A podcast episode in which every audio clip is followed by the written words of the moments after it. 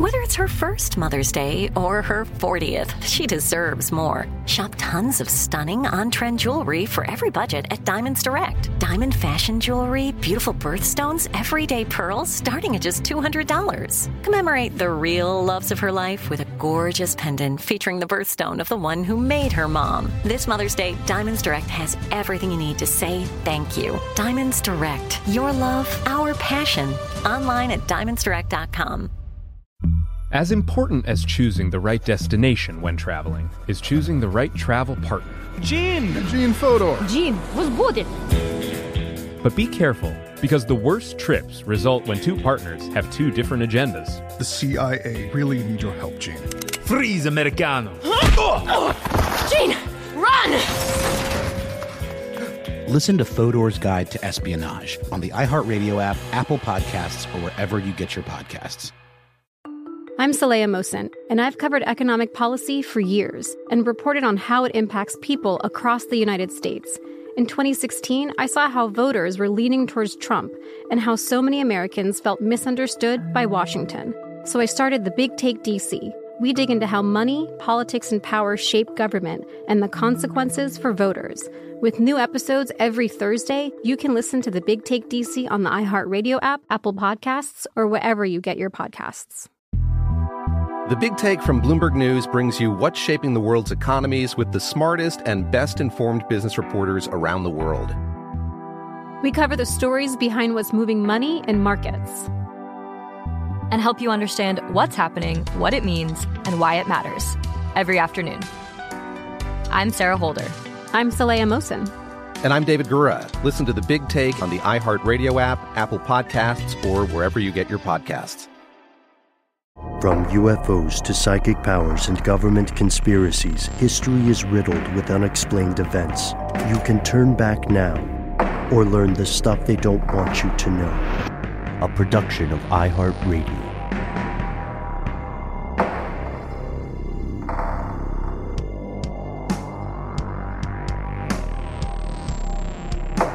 Hello, welcome back to the show. My name is Matt. My name is Noel. They call me Ben. We are joined, as always, with our super producer, Paul Mission Control Decant. Most importantly, you are you, you are here, and that makes this the stuff they don't want you to know. In today's episode, stuff they don't want you to know is going to the dentist. And No. let's and let's be honest, folks, most people hate that kind of appointment. It can be a painful, expensive, sometimes humiliating hassle, but still, when everything works out, it's better than the alternative because if left untreated, your cavities, your other ailments can make a serious negative impact on your life. And I, I was thinking about this, you know, all the way back to uh, uh, the stereotypical image of Steve Martin's dentist in Little Shop of Horrors.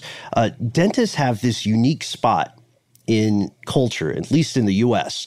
Like postal workers, they've been saddled with all sorts of pretty unkind stereotypes. And this doesn't mean dentists have done anything wrong.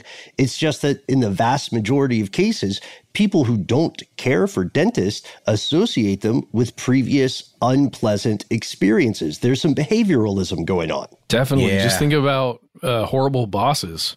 I mean, just, yeah, dentists can be bad, at least in movies and TV. Well, the biggest one that I think always has followed me around, even before I'd seen the movie, I was aware of the character and the scene, is the uh, Laurence Olivier character in The Marathon Man with Right. um, Dustin Hoffman, where he's literally torturing uh, the protagonist of the film with dental tools. And he's like, I think he's like a former Nazi, if I'm not mistaken. I believe that's Um, Yeah, and he keeps saying, "Is it safe?" And I've never quite fully understood what that was, other than just like an odd idiosyncrasy. But yeah, he's like, you know, drilling the guy's teeth out like for funsies, just to make him talk. Um, and it's a it's a it's a torture technique we see. You know, in other films too, like Old Boy, for example, where the character uses the back end of a hammer to twist the guy's teeth out of his mouth. Teeth are very triggering for people. Oh yeah, it's one of the most common nightmare tropes uh, that I, I think Matt, you were probably going to mention this if I didn't say it. It's if you look at like for anybody who has strange dreams, you'll notice that you you probably do have a couple of dreams that are common in the human species, and one of the most common is the idea of one's teeth cracking or one's teeth falling out. But this is not a dream interpretation episode quite yet. Uh, we we do know though that we're, when we're talking about the world of dentistry, we are talking about some tropes. And at the very top, I want to give a shout out to an excellent article uh, published in The Atlantic in 2019 by Ferris Jabr, J A B R. It's called The Truth About Dentistry. Uh, Ferris has done some excellent work here, and I think he nailed one of our collective interpretations of what visiting a dentist is like. Yes, definitely. You've likely had some kind of toothache before in the past. Uh, I know I have, and it is it's an inescapable terrible feeling. And in order to fix it, you have to go and see a dentist. And when you go to see a dentist, you are putting yourself through an experience. And as you said, Ben, uh, this, this writer in the Atlantic describes it as such. He gets it. A masked figure looms over your recumbent body, wielding power tools and sharp metal instruments, doing things to your mouth you cannot see. and Wow. and only asking you questions after you okay this is going to be an explicit Yeah, episode yeah. only asking you questions after you have a bunch of shit in your mouth you know what i mean Yeah. Like, is it safe? You know? and well, and and even sometimes asking you questions that you don't fully understand. I think uh, he also notes that, or uh, that you don't have the answers to while you're in that position. so uh yeah what do you think purple smells like I gotta say though, I pride myself in being a really good patient. I know exactly when they want me to turn my head. I try to predict it so that I'm just they so that they won't literally, you know, jab me in the gums on purpose. Right. You know? We we try to be, uh, you know, those of us on the show. We're talking about this a little bit off air with Paul. Uh, those of us on on the show today, and, and perhaps you listening with us uh, at home or wherever your adventures find you, uh, we're all suffering uh, from what could be called information asymmetry. When we are in that chair, we are not the experts, right? And sometimes, depending on your dentist's bedside manner, you may, in fact, feel like you are required to be penitent. I'm sorry, doctor. I, I, I'm sorry. I, I assure you, I will do a better job flossing. But That is that is the question every time, Ben. it? every time for me personally, and I bet for a lot of other people. So, how you been doing on uh, flossing? and, and they know, they know because they're looking into your mouth. So you can't really, can't really pull a deception. You'd have to roll pretty high in that D and D game. But, it, but there's something else too with this information asymmetry. We have to ask ourselves: Is dentistry a necessary evil, or is there more to the story?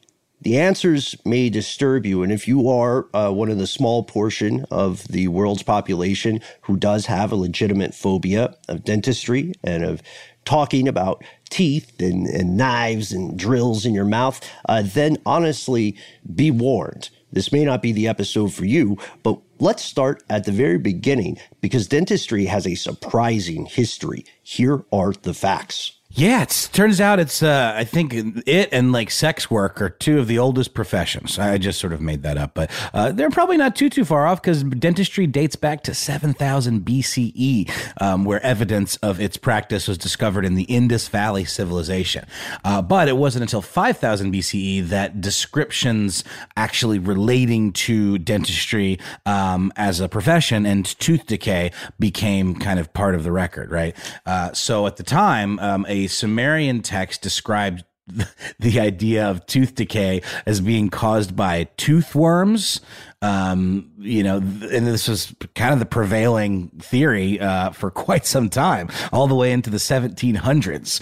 So it does lead experts to describe dentistry as the oldest specialization in medicine, at the very least. Maybe not the oldest profession, but the first book focusing entirely on the uh, the practice of dentistry was published as far back as 1530 um, and dentistry as we've already indicated at the top of the show mega important today. You always hear about people saying how like your teeth and your your nerves in your teeth and the roots of your teeth are like a direct line to your heart.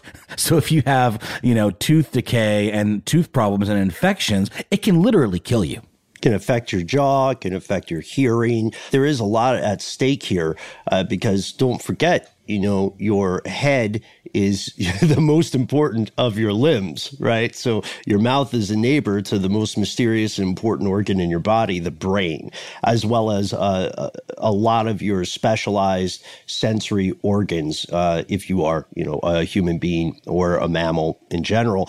Hey, I just want to I just want to speak for tooth worms just for a moment. Sure, if yeah, you, if, like if like you on their behalf. Uh, like because like okay. And the the concept that there was something foreign in the mouth that was causing the teeth to decay is a is a it's a good thought. They're like, okay, it must be something else affecting. This isn't just a natural thing. They just got the size wrong, right? Because a tooth worm, it, would have to be you know at the smallest microscopic. But really, you're you're thinking about bacteria and other uh, microorganisms that are in your teeth, kind of eating away at the enamel and different chemicals and substances that eat away at the enamel on your in your teeth. It's not worms, but they were close. That's all I want to say. Yeah, yeah, and you have to applaud it because they were able to they were able to say something is amiss here, and they were, you know, it's a really good point, Matt. They were kind of on the money. But dentistry, like other fields of medicine and scientific research, evolved past its earlier roots roots sorry uh, and you know we can we can skip some of the very fascinating historical aspects of dentistry like the the reign of dentist barbers where the idea was that if you are qualified to cut hair hey you're qualified to cut off fingers arms extract teeth why not you got the stuff already but but uh, now your dentist will probably balk if you ask them to perform an amputation or if you ask them to cut your hair as long as they're legit You know, Ben, that yeah. that uh, I'm sorry to cut you off. I keep doing that. The uh, Atlantic article makes another great point that likens the art of dentistry, the science of dentistry, closer to surgery than to um, a medical doctor. That Yes. at least that's the way they consider it, and I, it's it, it very much is in line with what you were just saying there. Yeah, yeah, it's true. And today, the what would loosely be called the global dental services market, meaning everything related to dentistry, uh, reached a value of almost three hundred and sixty-five point six billion dollars. That's that's well over the GDP of several countries, uh, and that's just in 2020. This year in 2021, the dental industry in the U.S. alone is predicted to reach a value of 138.8 billion dollars. People in the U.S. go to dentists. Um, well, regardless of how frequently or infrequently you go, uh, it tends to be an expensive endeavor. In short, business is good. Right now, or as of last year, there were over 200,000 dentists estimated to be working in the US. And this funny story, this led some industry experts, including dentists themselves, to argue there are just too many dentists around uh, because you know from well from their perspective you know the cost of education is rising right? And it's healthy for you uh, if you own a dental practice to have other dentists in the area right? So you're not overloaded but you don't want too many because then you're you're shortchanging yourself. Uh, it's kind of the same way that no it's not. There's a starbucks everywhere. Keep that part in. Uh, so this so this is all well and good right? And the techniques have, as we've said, evolved over time, but still not to the point where they could ease everyone's fears. If you conducted uh, if you conducted a survey like some of the ones that have been done over recent years you will find that as many as 61% of people more than half are at least apprehensive about seeing the dentist and 15% or so are so anxious about this that they avoid the dentist almost entirely and a smaller percentage like we mentioned before have a real phobia they have to go to a psychiatrist or a therapist to get themselves back in the dentist seat You think anybody has like dental fetishes out there? Oh, yes. Yeah, I, definitely. I, I'd be fascinated to hear about that. It's so specific. Uh, no, it's true, and and I understand exactly why. It's the noises, it's the uh, vulnerability. You know, especially if you're getting put under for a procedure. You know, that it's like an outpatient procedure, but you still have that whole like counting backwards from ten as you start to kind of enter the black land that is, uh, uh, you know, um, nitrous um, sedation, I suppose, or something even heavier. Right? Uh, that you feel very out of control. So there's a lot of factors in here that can contribute to this anxiety. I totally get it. I, I'm not scared of the dentist. I don't like needles, uh, and I certainly don't like getting shots in my mouth. But um, I'm I'm not too bad about it. My my daughter's similarly not too freaked out. But I have known plenty of people in my life that uh, absolutely just can't hang with the dentist. I just want to make I, I agree with you. Um, I love my dental hygienist by the way. By the way, shout out to Dr. Kimchi and all the folks over there. Uh, but hey, we've got the same one. Hey, but I still don't like doing it. But No. they're great people. Uh, but what I wanted to point out is what another reason why uh, many people don't go to a dentist very frequently is because they don't have dental insurance. Yes. Yep. Um, and it, you know, if you're just doing a yearly checkup or a like most, not most, like a, many people, it's twice a year. You go, especially if you have insurance, you go and see the dentist for your We'll little get checkup. into that. I know, and that's what you do. But like the if you don't have insurance and you have any other issue, like you need a root canal or any other you know thing, get your uh, wisdom teeth out or all these things that we're going to mention later, it would break the bank completely Absolutely. if you didn't have Absolutely. insurance. So I would argue, this is just me here, folks, but I would argue that this anxiety is well founded, especially in the US or any place that has heavily privatized, profit driven medicine and insurance, you know, insurance schemes. And I'm using schemes in the British sense. I'm not calling them capers just yet. But what but what um, what happens is there's this self-fulfilling prophecy where you say I'm putting off a trip to the dentist uh, because I know it'll be expensive and I know it'll be painful, and it always is because I always put it off. So we're creating the disaster uh, and the pain that we uh, predict.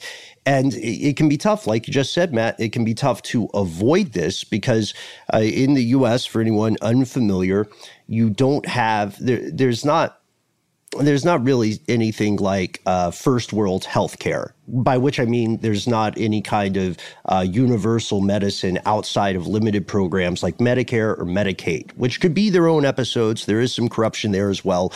But when we get to the idea of corruption, we have to say it with all this money and all these teeth in play, it shouldn't come as a surprise that dentistry has a lot of critics. And most of the criticism up to now attacks the expensive nature of these procedures. Like you have to get a root canal. Let's just say you hypothetically have to get a root canal. It sucks. It is not a pleasant experience unless you're you know, specifically into that kind of pain and that kind of environment for one reason or another, but it also is financially unpleasant. You won't have much time to predict it by the time you need it. It is, uh, it's going to feel like almost an emergency situation. It takes a huge bite out of your budget. Even if you have insurance, it'll hit what are called, you know, like your limits. So in privatized medicine here in the US, you can have medical insurance, but then if you want your eyes or your mouth taken care of, you need two other separate types of insurance vision insurance and dental insurance. And this might sound really weird to people in Europe or in other countries that, again, have first world medicine, which to highlight, to emphasize this, to repeat the point, the US does not. If you have enough money, you can get world class care. But these these criticisms about expense are valid. Like like you said, Matt, there are people who put off necessary procedures because they simply cannot afford them. And these other criticisms are, you know, they're intertwined with those larger concerns about the state of healthcare in the US. And weirdly enough, like any profession, American dentistry has its own lobbying group. It has its own trade representative group, the American Dental Association. In the course of this episode, we'll refer to them as the ADA. They have historically opposed any kind of significant dental reform. And they've been pretty open about this too. Like as far back as 1946, leaders of the ADA went to Washington and they went to testify against something called the Wagner Murray Dingell Bill, which is way more, way Sorry. more fun to say as a name than it is to read the bill. Uh, and they said, they argued the opposite of critics today. They said because there's such a limited number of dentists, it's impossible to carry out any program that promises complete dental care to children, to both children and adults. So what they're saying is we can't make a law to give people decent dental care or to guarantee it or promise it because we cannot back up that promise. Because they're so highly in demand and scarce? Is that the issue? That was that was their argument. Now, was that an argument in good faith? Noel, um, maybe at the time. Maybe at the time. And yeah, in 46, maybe it, it might be time to update the old Wagner Murray Dingell.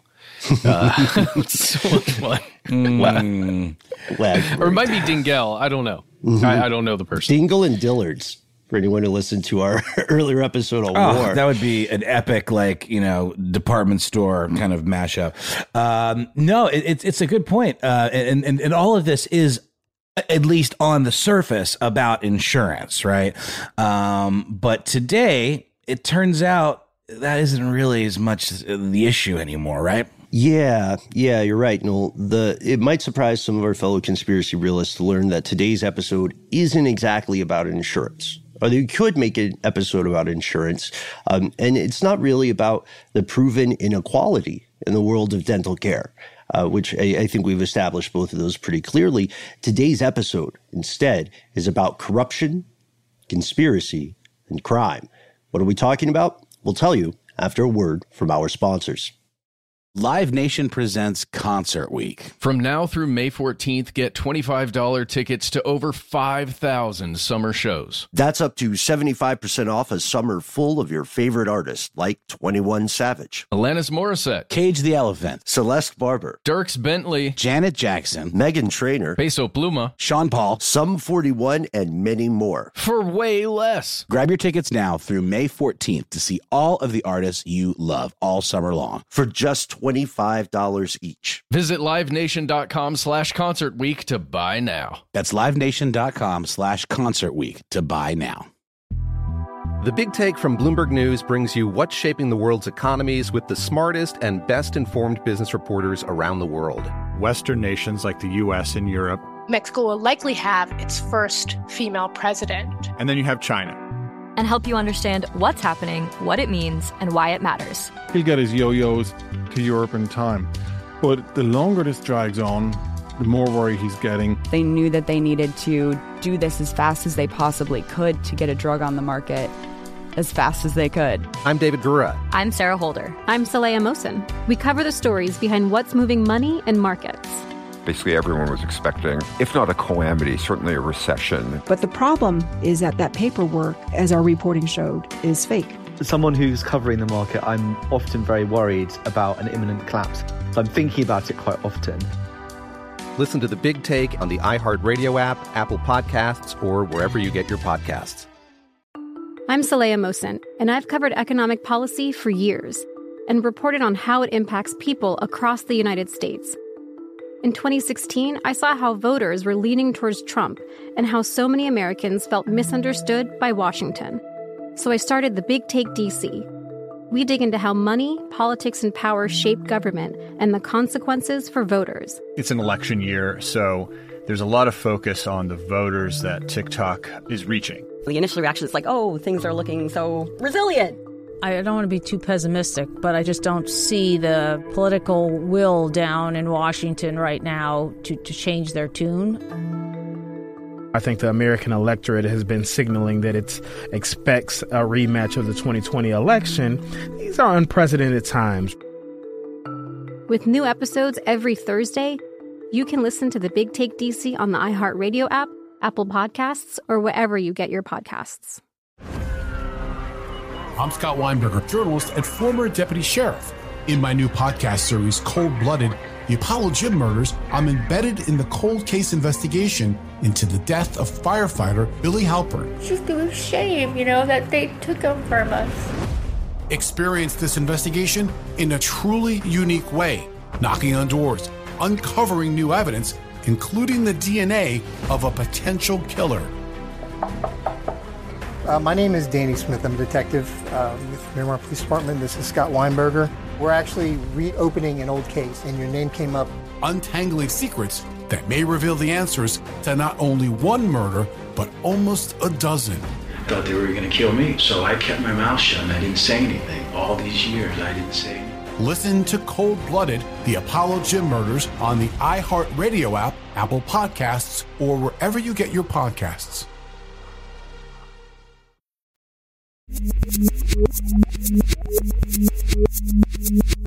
Here's where it gets crazy. Teeth whitening. Do I really need all these surgeries? Yeah, Ben, you, you made a really great point um, when we were talking off air that I, I completely thought of myself as well. Uh, you're not an expert going into the dentist. You don't know necessarily what you need or don't need, and you are leaning on the, um, in good faith, the true and honest advice of an expert, just like you would, you know, taking your car into a mechanic. And we know how that can often go, uh, not in the favor of the person with less information. You can very easily be sold a bill of goods and told, oh, you definitely need this thing. So and so is about to go. That could be absolutely true it also could be absolutely false. And unless you are going to shop around and, uh, you know, which most people frankly don't, you're probably going to go with what they say. It's a great point, and, and and I want to bring this other piece into that to think about it kind of simultaneously as we tell you some of these stories of actual corruption. The the other almost non dentistry related um, procedures, let's call them, like teeth whitening. Like there are so many different kinds of teeth whitening procedure you can get now, and they all cost a ton of money. Different kinds of things like getting if you grind your teeth, like getting one of those molds Mouth made, guard, it can, co- yeah. it can cost so much money. Things like uh, even more plastic surgery like things that can be included at many dentistries like uh, botox and these other procedures uh, sometimes in some weird way kind of get wrapped up in the possibilities for you when you're sitting there in that chair and talking to your dentist or you know your dental hygienist.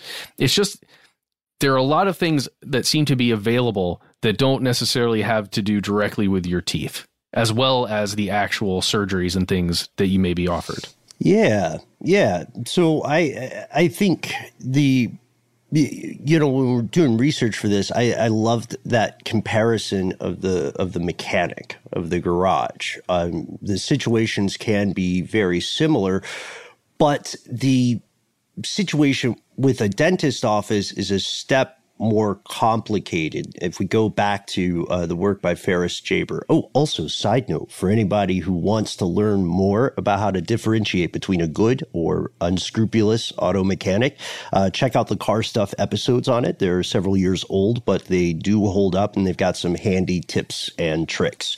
Uh, the one thing is there one never- is there one key takeaway uh, one key takeaway about how to trust a mechanic. Um, I don't know, man. It's it's tough. I have my own system, but it might not work for everybody. It's there's a Got little it. bit of social engineering involved, to be completely honest. You know me, but yes, check it out. Check it out. And when we look at what Jabr is saying about the dentist mechanic analogy, we find this: there there is a clear and serious problem with some of the science. He says, quote, common dental procedures are not always as safe, effective, or as durable as we are meant to believe.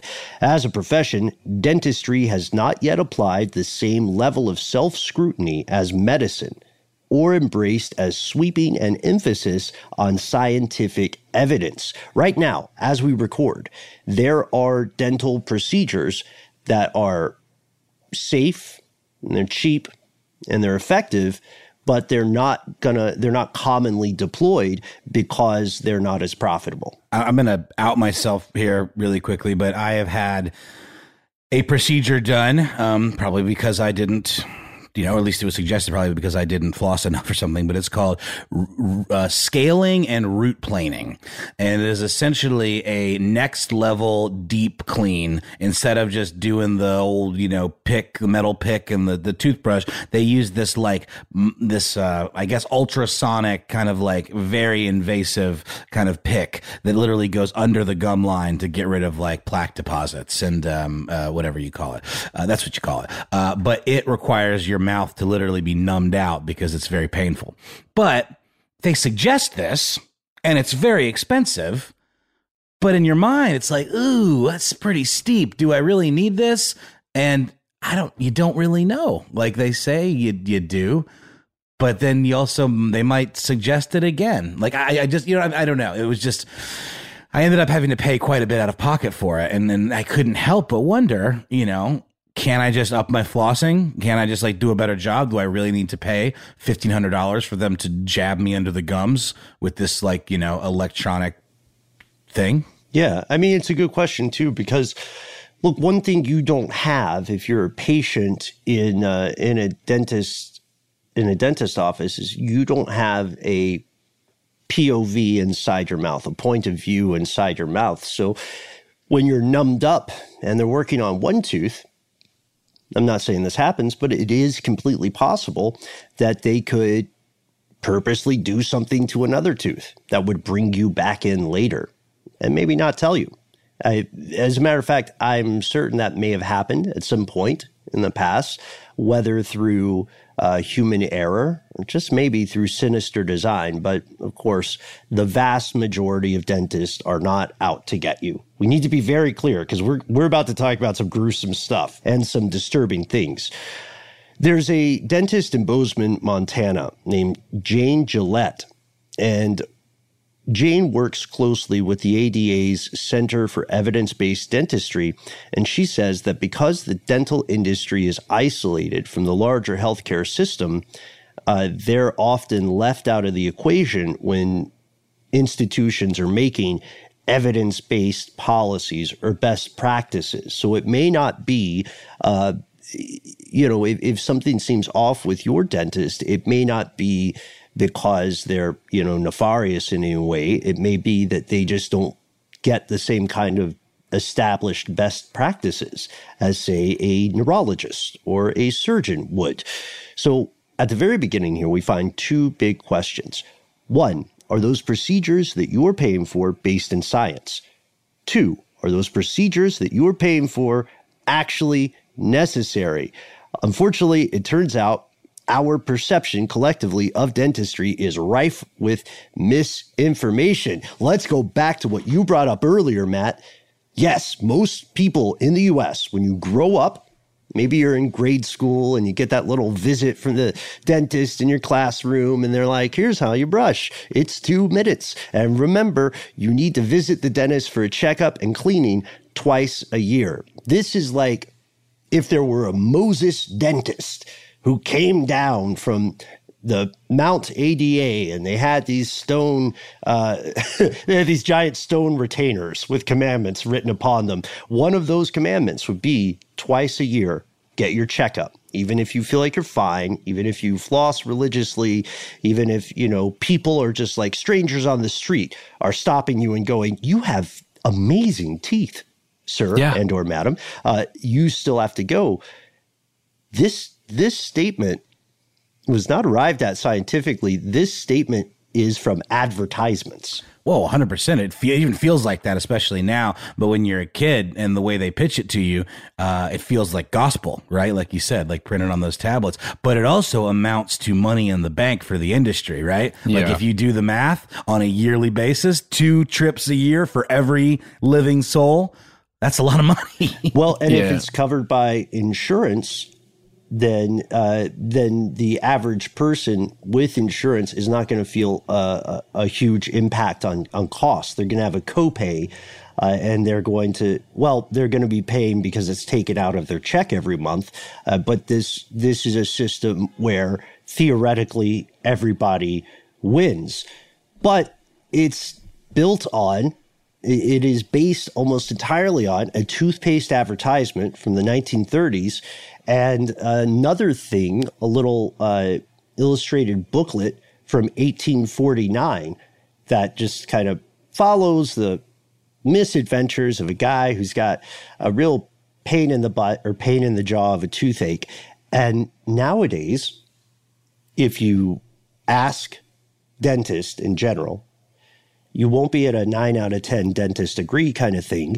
That's a little too Bernays. But if you ask dentists in general, they're going to say, if you have three times a year, yeah, they're going to say three times a day after each meal. Uh, Come to the dentist. right. Which, you know, technically, just like changing the oil in your car, that might be beneficial for you uh, physically, but definitely not financially in this country. Uh, so nowadays, if you ask uh, a lot of dentists, they're going to say if you have good oral hygiene, you only need to see a dentist every 12 to 16 months. And then we also notice that a lot of these dental treatments that are considered standard that, and that are considered medicinal, so they're not cosmetic, not like tooth whitening or something like that, those aren't really substantiated by a ton of research. And Jabr even argues that many have never been tested in rigorous, serious clinical trials. And the little data that is available isn't often super uh, isn't often super reassuring. So, dude, I, yeah.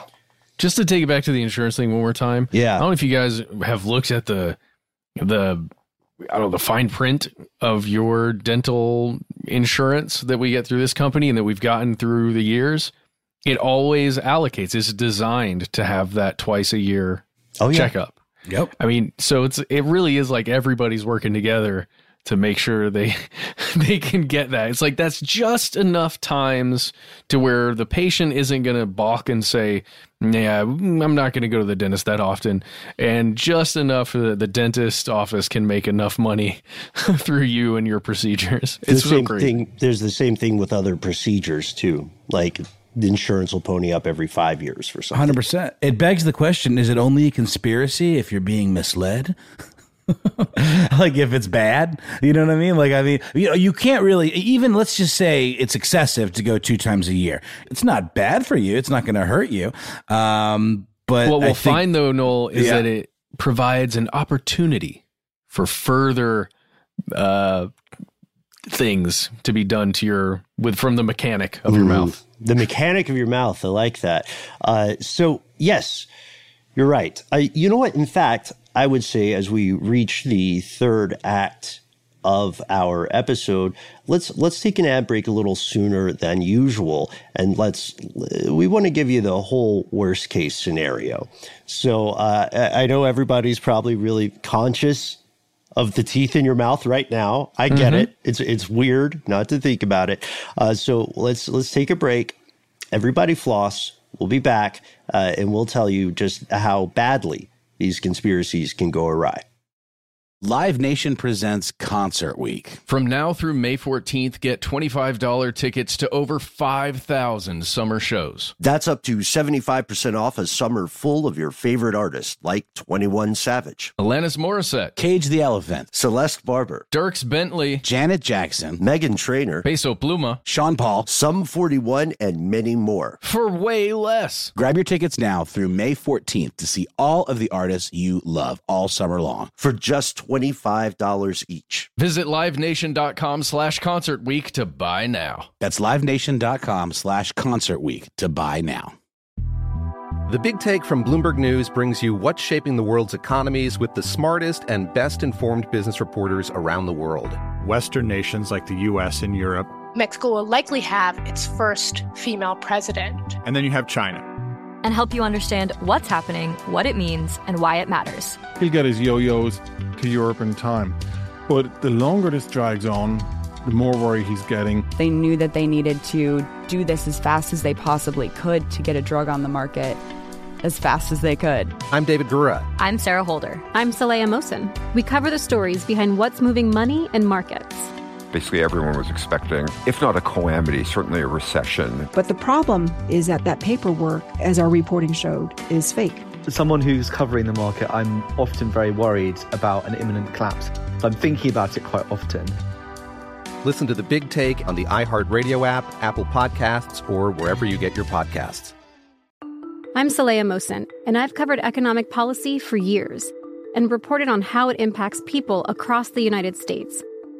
In 2016, I saw how voters were leaning towards Trump and how so many Americans felt misunderstood by Washington. So I started the Big Take DC. We dig into how money, politics, and power shape government and the consequences for voters. It's an election year, so there's a lot of focus on the voters that TikTok is reaching. The initial reaction is like, oh, things are looking so resilient. I don't want to be too pessimistic, but I just don't see the political will down in Washington right now to, to change their tune. I think the American electorate has been signaling that it expects a rematch of the 2020 election. These are unprecedented times. With new episodes every Thursday, you can listen to the Big Take DC on the iHeartRadio app, Apple Podcasts, or wherever you get your podcasts. I'm Scott Weinberger, journalist and former deputy sheriff. In my new podcast series, Cold Blooded The Apollo Gym Murders, I'm embedded in the cold case investigation into the death of firefighter Billy Halpern. It's just a shame, you know, that they took him from us. Experience this investigation in a truly unique way, knocking on doors, uncovering new evidence, including the DNA of a potential killer. Uh, my name is Danny Smith. I'm a detective uh, with Miramar Police Department. This is Scott Weinberger. We're actually reopening an old case, and your name came up. Untangling secrets that may reveal the answers to not only one murder, but almost a dozen. I thought they were going to kill me, so I kept my mouth shut and I didn't say anything. All these years, I didn't say anything. Listen to Cold Blooded The Apollo Gym Murders on the iHeartRadio app, Apple Podcasts, or wherever you get your podcasts.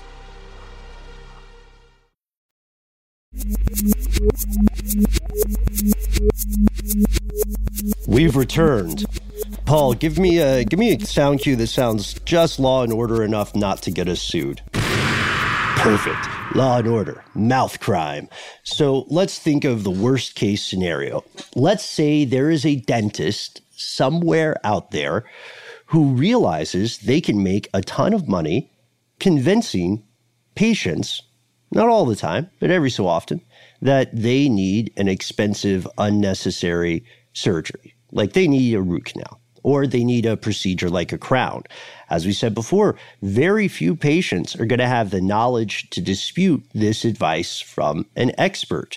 You know, who are you to say, without a DDS degree, who are you to say, ah, no, no, it's not on the up and up.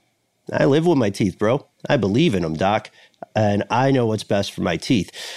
Uh, that would feel like both arrogant and kind of bullheaded. Uh, but yeah, and it's also not like you're going to go, you know what?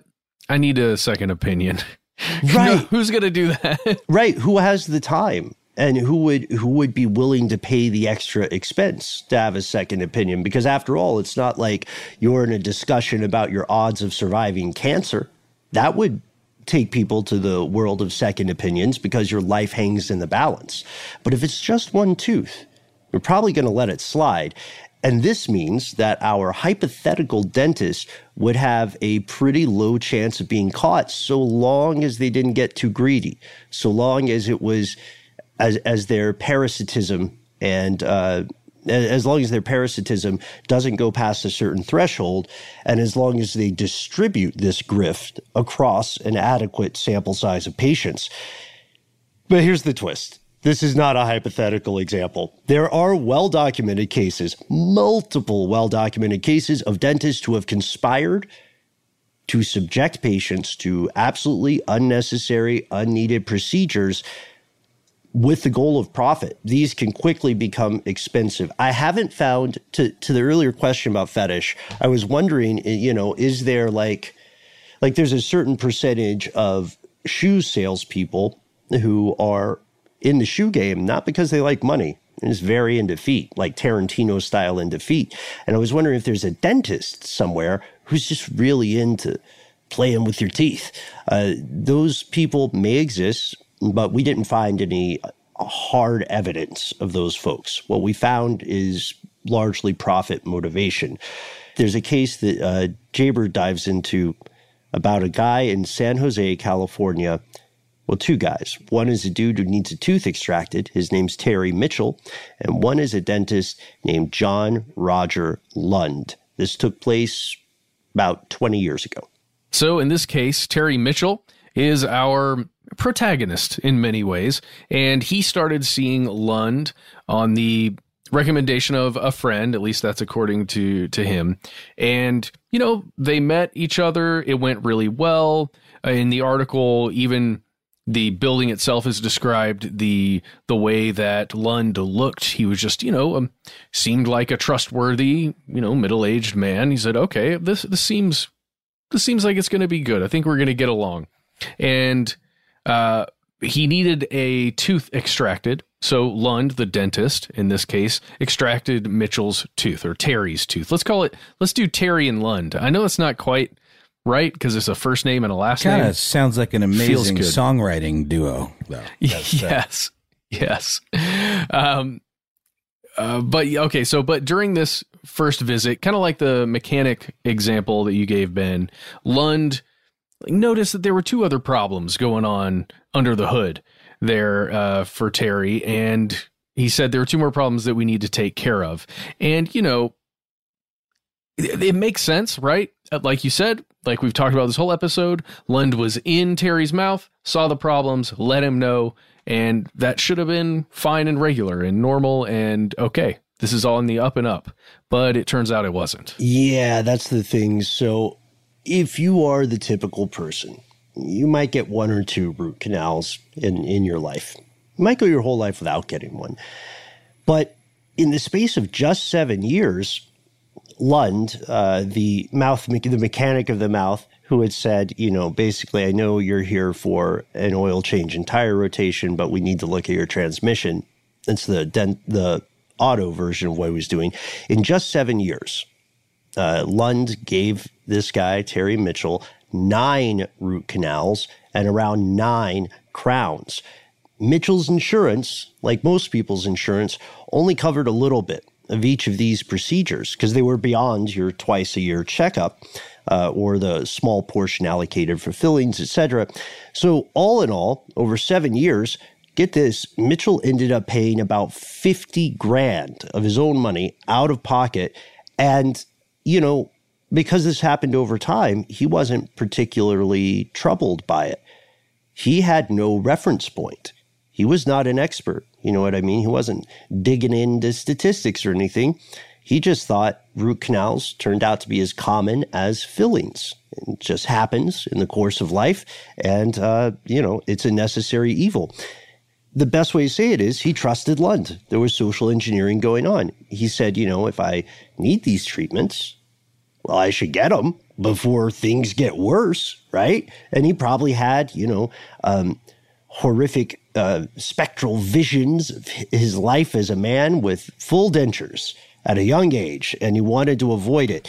But there's other things he did not know that would have perhaps changed his decision if he had learned them. If he had learned of even one of these pieces of information over that seven years, first, another one of Lund's patients was having the same experience. Uh, That's was a- right. yeah, a businesswoman in her 50s named Joyce Cordy. She learned of Lund not through a word of mouth referral, but through a, uh, a service called 1 800 Dentist. Yeah, and it's again kind of things like one eight hundred dentist or care credit and stuff like that that sort of kind of point to how slightly mm, problematic a lot of these things are. Care credit being like a credit card that people apply for that specifically is meant to pay for medical expenses or dental expenses uh, on credit with a pretty high interest rate. Um, but we'll, we'll get more into that later.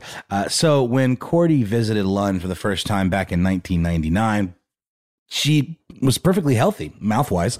Uh, she'd never had so much as a cavity. And to her knowledge, she had a perfectly healthy and happy mouth, uh, which is what everyone wants. Um, but she had had a small dental bridge installed to fix uh, something that was not uh, any fault of her own in terms of her, you know, hygiene. Uh, it was a congenital anomaly. She was born with one tooth trapped inside of another one and had to have one of those extracted. I wonder what the name of that condition is. Um, and within a year, Lund was concerned, at least, uh, with her, the quality of her bridge, the resilience anyway, um, and told her that she needed root canals and crowns um, to to fix whatever was wrong with this bridge.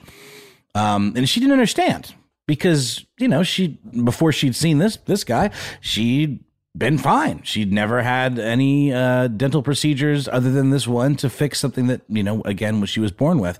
So why all of a sudden the need for all of these procedures uh, when she'd experienced decades of good dental health? So she you know, expressed this openly to Lund. Um, and he, you know, as any good huckster does, had a line counter to every point that she made. Um, the cavity on this tooth was in the wrong position to treat with a typical filling, uh, things like that. Your gums are receding, causing tooth decay. And then over the course of 10 years, Lund gave Cordy 10 root canals and 10 crowns and just thought, leveled up from Terry Mitchell. Seriously. And it also leveled up, you know, cha-ching wise. Uh, I believe it was around 50K for Terry Mitchell. She was in closer to $70,000 for all of this dental work. Um, he also removed her bridge and replaced it with two new ones that left uh, a gap in her front teeth. Yeah, she did not, for the record, request the Madonna look. Uh, this was not this was not her plan. Uh, but again, she was in the hands of an expert. In her case, in particular, uh, her one of her parents was a doctor, so she was kind of uh, primed to respect this as to respect these professionals as authority figures, which you know I think you should. But again, just like a crooked mechanic, Lund and other dentists like him really stood a very small chance of being caught. In fact, Lund retired without controversy at first. We only know the full extent of this story because of the dentist who took over his practice. Like we said, the vast majority of dentists are on the up and up. They're professionals. They just want to help you and they just want to make a living. And that's where our protagonist, uh, our other protagonist comes in, Brendan Zeidler he did some digging. So Brendan Zeidler buys Lund's practice around 2012. And so he, he sort of he inherits those patients and their treatment plans. Within a few months, Zeidler began to suspect that uh, there was a, a rotten tooth in this dental practice. because uh, he looked at he looked at these financial records. It started out with self interest, to be clear, because he said, okay, Lund was a rock star dentist when it came to the bottom line. This guy was making bands on bands on bands.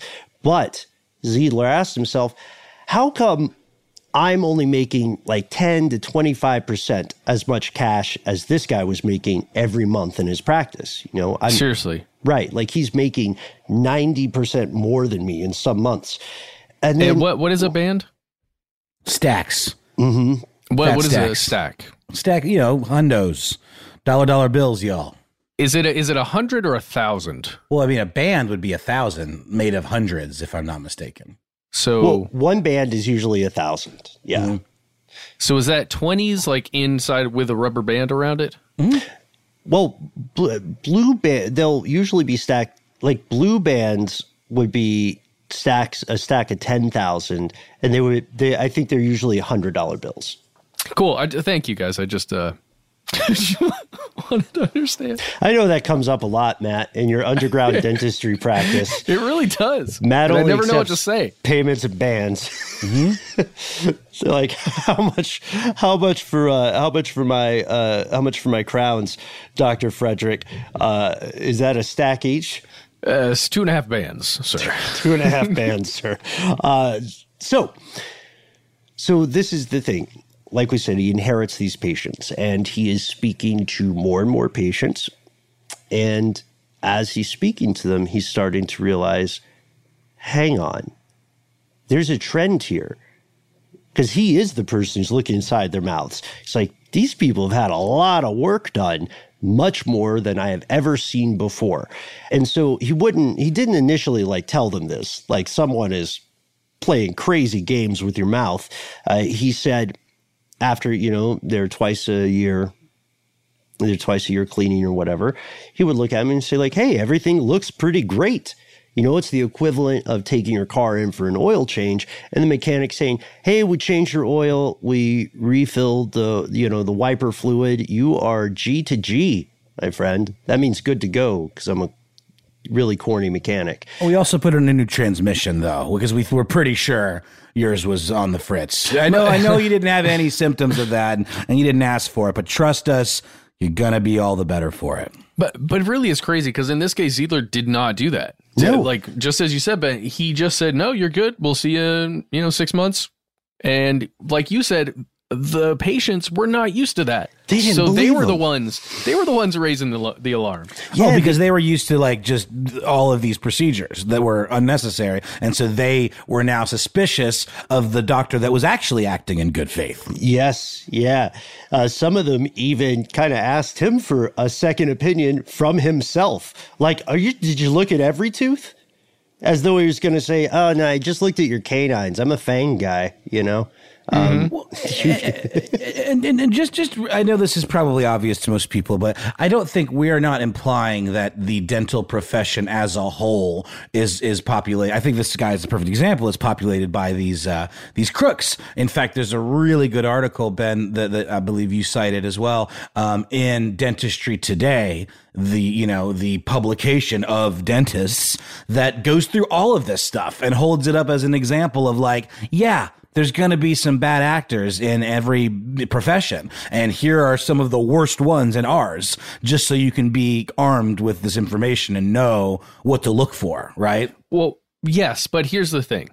At, at this point in the story, Zeidler, dentist number two, who's like looking at all these patients, this dentist doesn't know if perhaps Lund actually did amazing work, fixed all these teeth, and they're just great now because they're all fixed because of Lund's amazing work. Right. He, right? He can't prove if it's that Mhm. or they actually have been having you know, way too many procedures. So what he does is he starts digging more into Lund to see if he can find anything else out. Yeah, from like August of 2012 or so, uh, he loses his weekends. Zeidler does because instead of instead of kicking it and you know um, going to a dentist country club, which is not a real thing, uh, he spends every Saturday and Sunday for the next nine months diving into the records of the past five years of Lund's former practice. These are charts that include work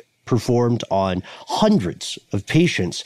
And he builds out, because he's probably super fun at parties, a giant Excel spreadsheet where he meticulously logs every procedure that Lund has made during those five years and then does some basic uh, some basic analyses. And what he found was horrifying because it turned out that every single year lund was performing very particular procedures at cartoonishly high rates. So a typical dentist let's see we said a typical person might get one to two root canals in their lifetime. That's a number with a lot of variance so don't don't feel like you're bad somehow if you had three or four. Uh, everybody's life is different this means that a typical dentist is not going to choose a root canal as their first option. Uh, they would maybe perform a root canal on a tooth that had a crown on it from earlier in 3 to 7% of cases. Our boy Lund was giving people root canals in 90% of cases. And Zeidler eventually, spoiler alert, takes this guy to court. Uh, he says that Lund has performed invasive, costly, unnecessary procedures on tons of people, and some of them had been seeing him. They trusted him. They've been going to him for decades. Like uh, like Matt's Dr. Kimchi, you've established this bond, you know, and you're like, if I have to have this unpleasant experience, I at least want to trust the person who's going through it with me. That's very understandable. Uh, but, oh, dude, I totally trust her. She has pictures with Luda. So, I mean, come does. She does. She has actually met him. She has great stories about him. This is, I, I think this is a nice counterbalance. We're recommending, we're recommending a dentist we like while we're talking about this just absolute con artist. I, I can't emphasize enough how amazing it is that her name is Dr. Kimchi. Uh, that's incredible. It's one of my favorite uh, Korean snacks. I feel so bad. We're we're totally not mentioning her partner. Uh, And, and Dr. she has a- Presley. Presley, thank you. He's Yeah. also awesome. He's a cool I like cat. my dentist just fine, but I think it's time for me to switch. So, uh, you know, two out of three, I feel like I need to get on the, the kimchi train. But no, you're you're right. I like I said, I like my dentist too, and, and it is a trust thing, uh, especially since you have that kind of. Yeah, I mean, you do with your doctor too, um, but it's not quite the same for some reason. The doctor typically isn't plumbing around in your bod, you know, like you might get some blood taken, but that's going to be a different assistant every time. The doctor usually just pops into the room, talks to you for a couple seconds, and then's gone. Whereas the dentist usually comes in and really goes in there and like, you know, either does the bulk of the procedure or at the very least is much more hands on. Um, Definitely grabs your tongue with that gauze that is just Yes. so pleasant. I love it, but um, I could see the feeling absolutely betrayed. Oh yeah, yeah. Because this is this is the thing. We, thanks to Zeidler, can learn a little bit about Lund's mo. One of his favorite treatments, one of his favorite things to give people, were uh, was the crown, a dental crown. That's that's a metal or ceramic cap. More and more often ceramic now that completely covers, envelops an injured or decayed tooth, and that that original tooth is first shaved down to to a peg to a stump. I could tell Matt you love this in particular, so that you can slot that new that new uh, exoskeleton on it. And these crowns have a pretty long life. They last ten to fifteen years on average. Lund wasn't only giving his patients crowns they didn't need; he was also replacing those crowns every five years. Why is that? asked Zeidler. That's because five years is the minimal interval of time before insurance companies will cover the procedure again. So he knew what he was doing. He was waiting. And It was just a factory. it was a factory. And it turns out Terry Mitchell, despite, you know, probably being swindled out of 50 grand, he got off relatively easy. More than 50 of Lund's patients also had just bizarrely high numbers of root canals 15, 20, 24. For reference, the average human mouth contains 32 teeth.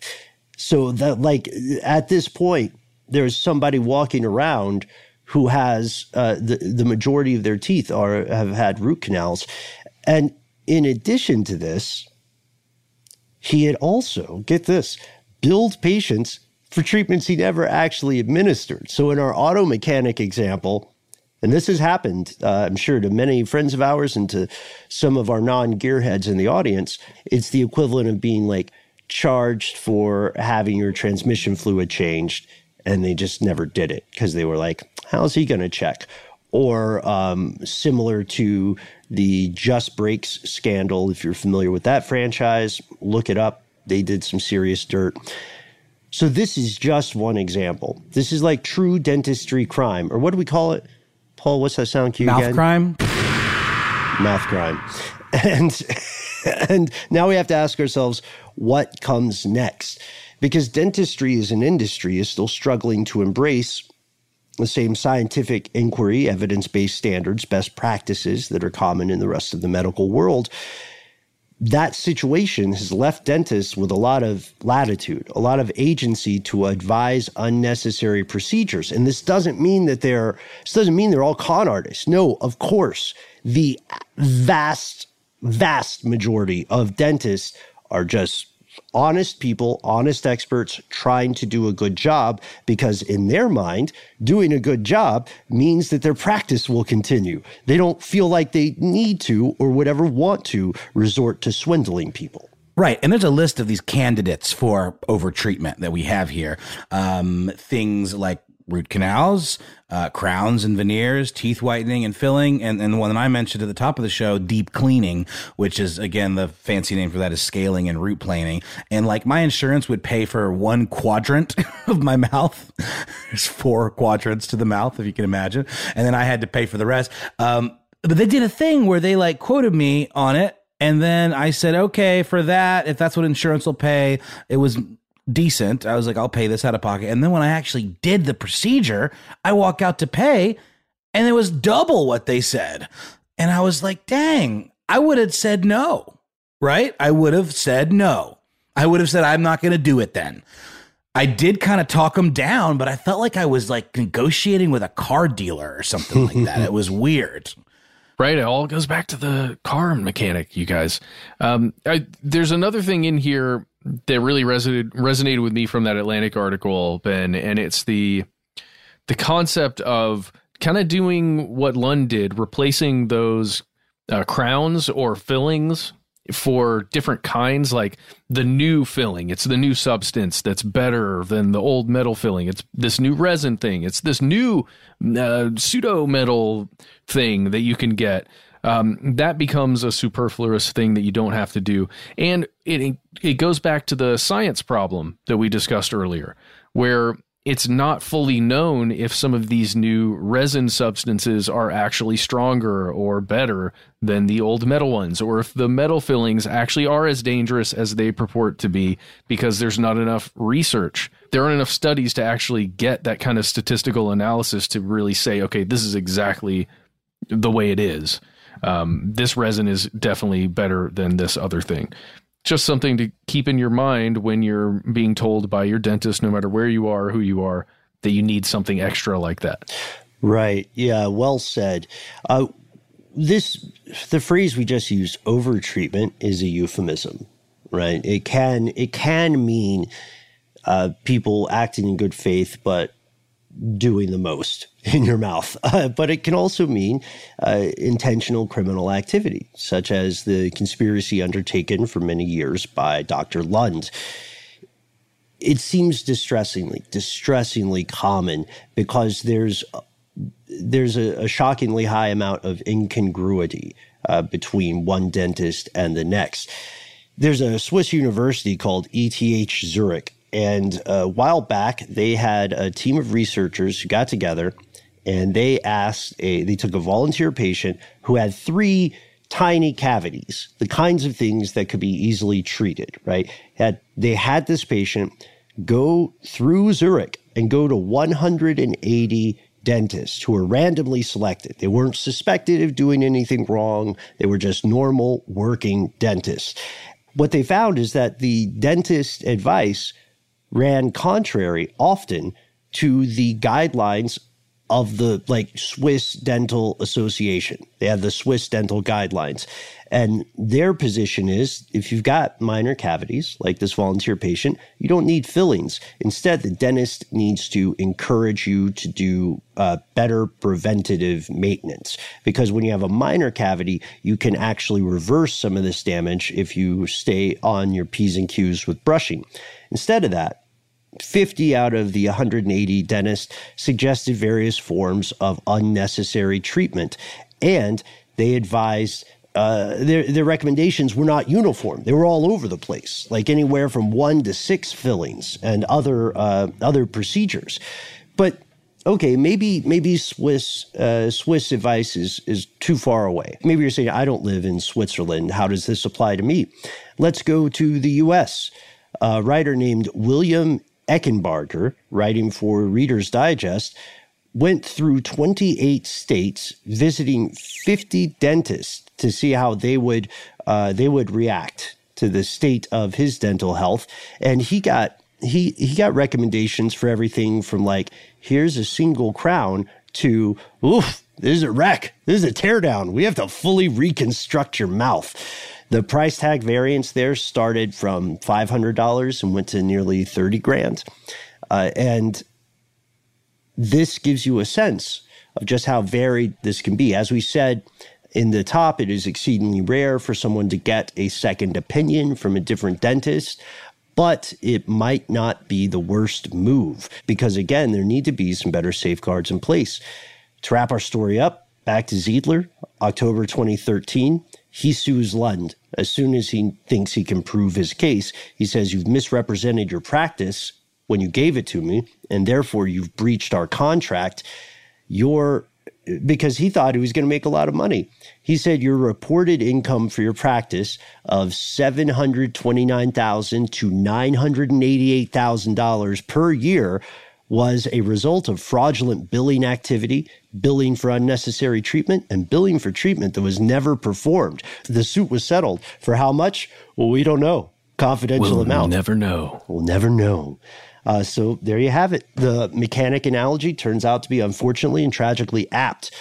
Of course, as we said uh, several times in this episode, yes, the vast majority of dentists are not out to scam people. They want to do a great job. They want to grow their practice. If you feel that you have been taken in by someone with dishonest tendencies, or even if you don't think there's corruption and crime afoot, if you feel maybe your dentist is just with the best intentions doing too much, you should get a second opinion. You should get it as soon as possible. Don't get it from your buddies either. Get it from a, a different dentist that you that you haven't met before, uh, and we want to hear your stories. At this point, we want to ask what you think.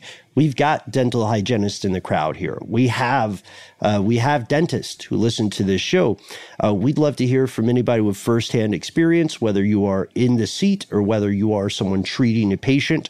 Uh, we'd like to hear whether you have heard things like this in your neck of the global woods, especially if you're a dentist yourself. Um, I think we'd all be curious to to learn whether in your industry or in you know your region there's a practice that everybody kind of knows is crooked. Kind of like how somewhere some someone is the world's worst astronaut.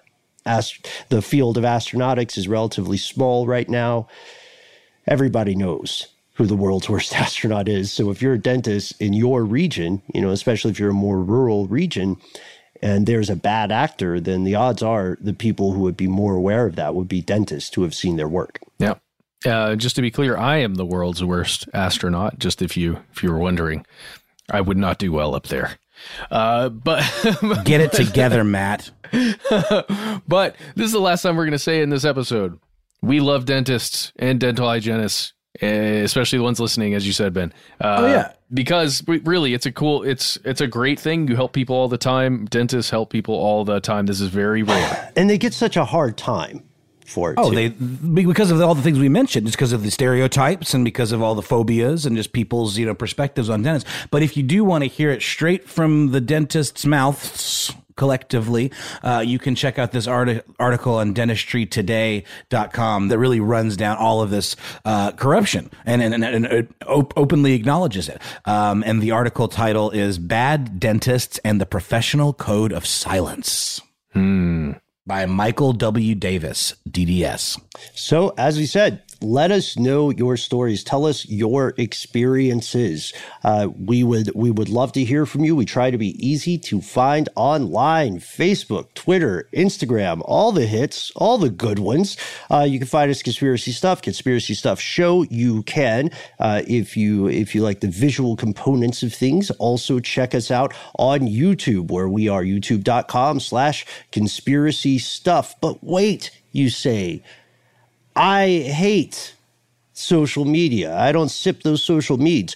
No worries, fellow conspiracy realists. You can also contact us directly on our call in line. That's right. Our number is 1 833 STDWYTK.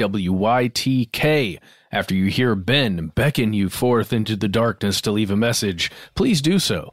Give us your name, the one you'd like for us to refer to you as. Doesn't have to be your real name. Then leave your message. You have three minutes. We ask that you please, please call one time. Don't call five times in a row. Call one time, leave your message, and that'll be that. If you need to send us extra information, we highly recommend you connect with us in one of the other ways. The best way, especially if you got links or an attachment or something like that, please contact us via our good old fashioned email address. We are conspiracy at iheartradio.com.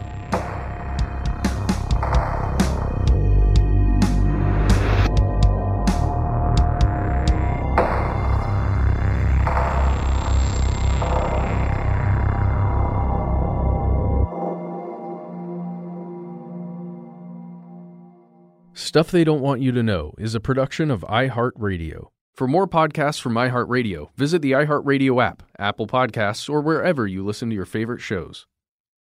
This is the story of the one. As a maintenance engineer, he hears things differently.